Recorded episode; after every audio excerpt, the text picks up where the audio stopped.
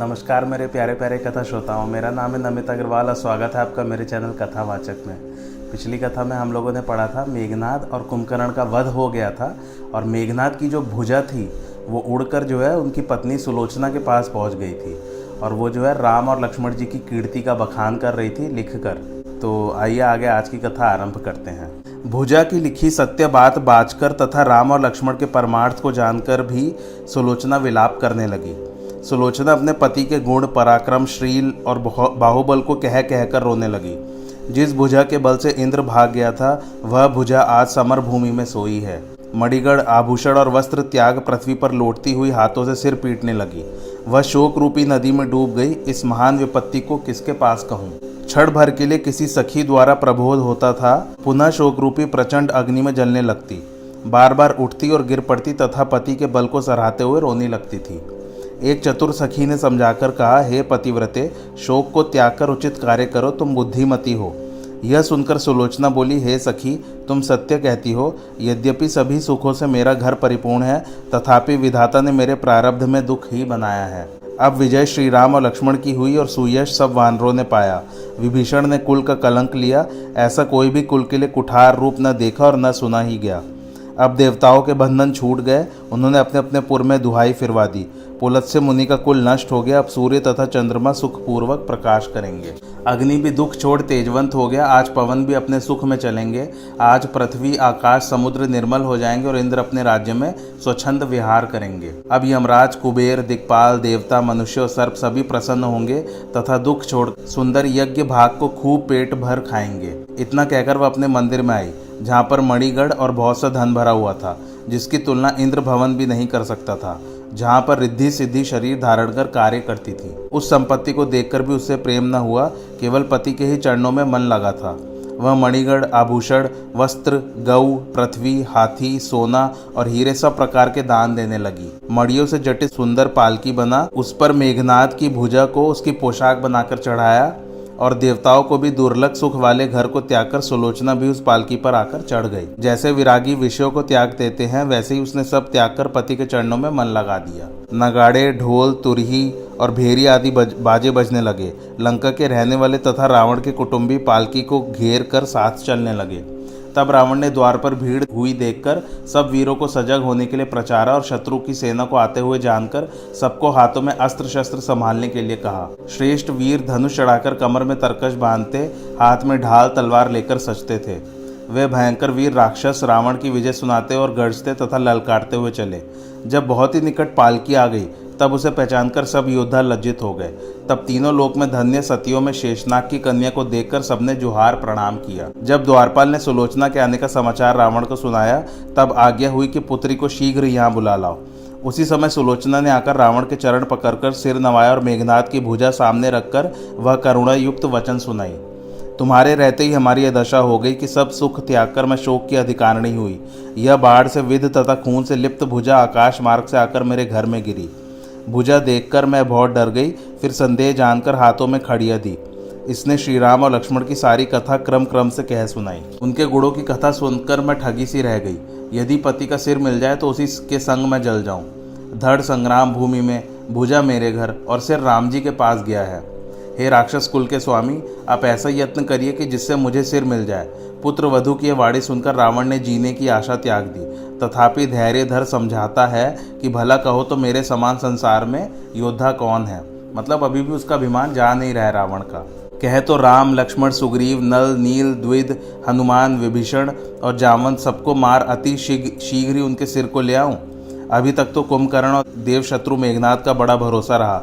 इसी कारण आज तक मैंने संग्राम नहीं किया, परंतु इन सब का पुरुषार्थ देख लिया। सो वे तो मनुष्य वानरों की मार से मर गए, जिसे सुनते हुए मुझे लज्जा आ जाती है। उनकी वीरों में कौन सी गिनती है जिनकी बड़ी दुर्दशा बंदरों ने कर डाली? हे कुलवधु, शोक छोड़ दे, मुझे उनके समान न समझो।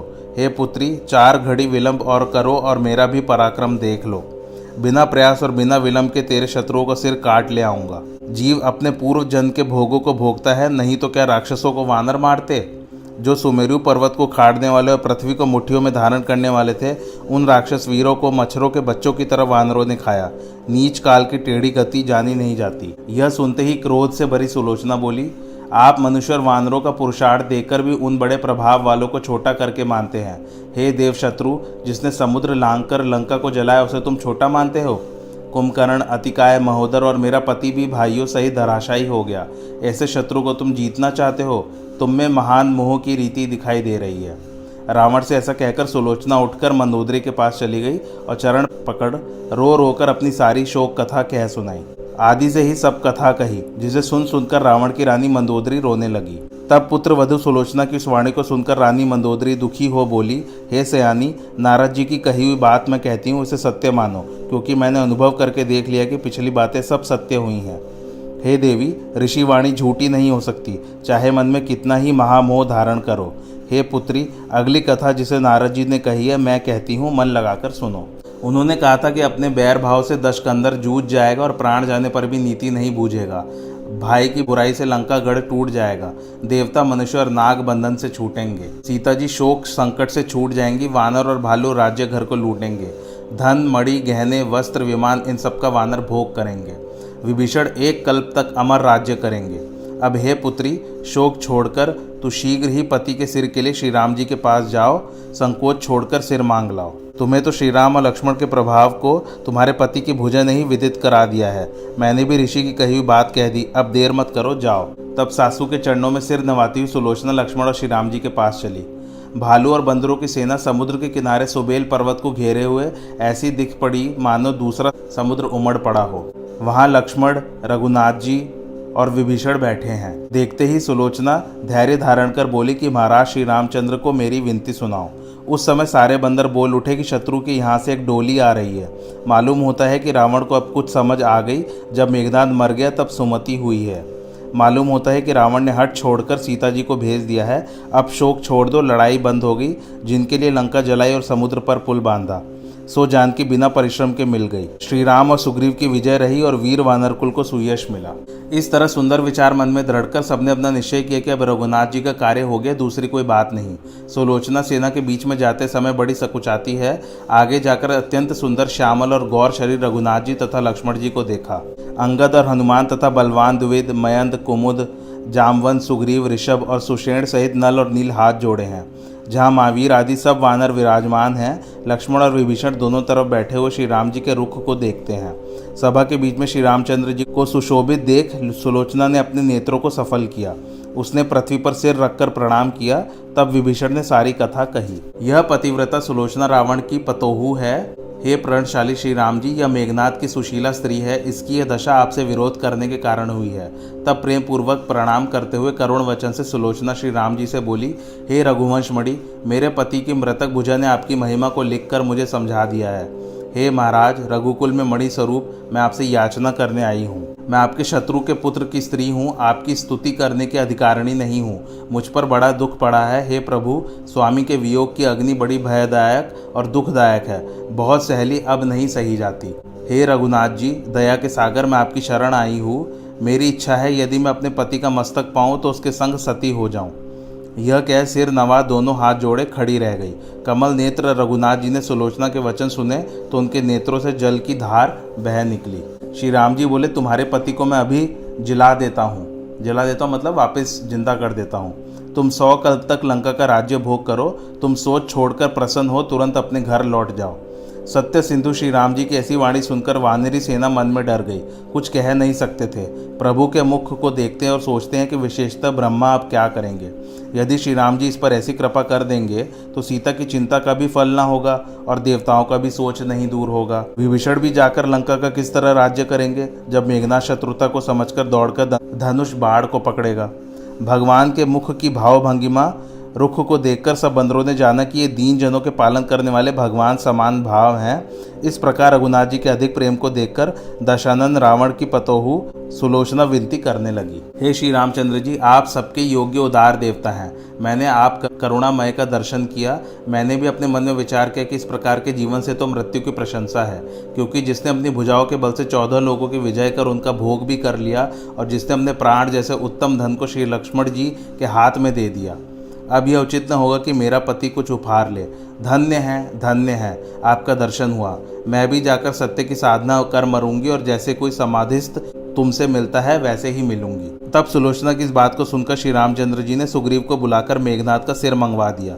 उसे पाकर सुलोचना ने अपने को कृथार्थ माना। उसका वियोग जनित शोक नष्ट हो गया।